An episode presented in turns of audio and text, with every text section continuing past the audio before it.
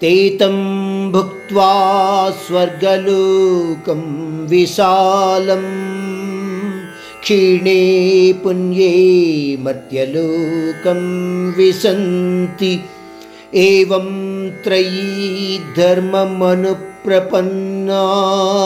गतागतं कामकामा लभन्ते।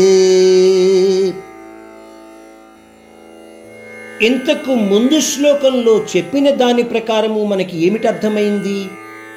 ఈ స్వర్గ సుఖాలు అశాశ్వతము అనిత్యము అవటం వల్ల జనన మరణ కాలచక్రంలో సకామ భక్తుడు ఎప్పుడూ కొట్టుమిట్టాడుతూ ఉంటాడు.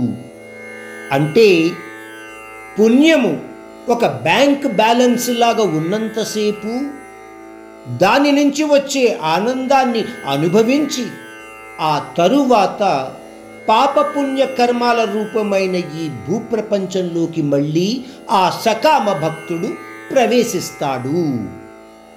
ఇంకో రకంగా చెప్పుకుంటే ఎలా ఉంటుందంటే గుడ్డిలో మెల్ల మెరుగు అన్నట్టు దైవకర్మల ద్వారా పుణ్యము సంపాదించేవాడి పరిస్థితి కన్నా అటువంటి కర్మలు చేయని వ్యక్తి యొక్క పరిస్థితి మరి కాస్త కష్టపూర్వకంగా ఉండవచ్చు.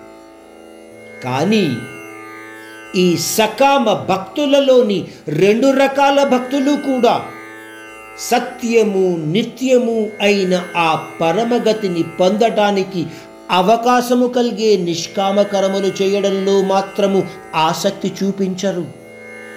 ఎందువలన?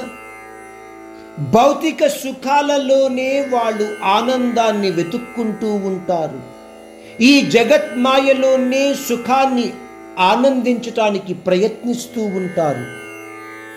అందువలన ఈ రెండు రకాలైన సకామ భక్తులు కూడా భౌతిక సుఖాలలోని నిమగ్నమై ఉంటారు.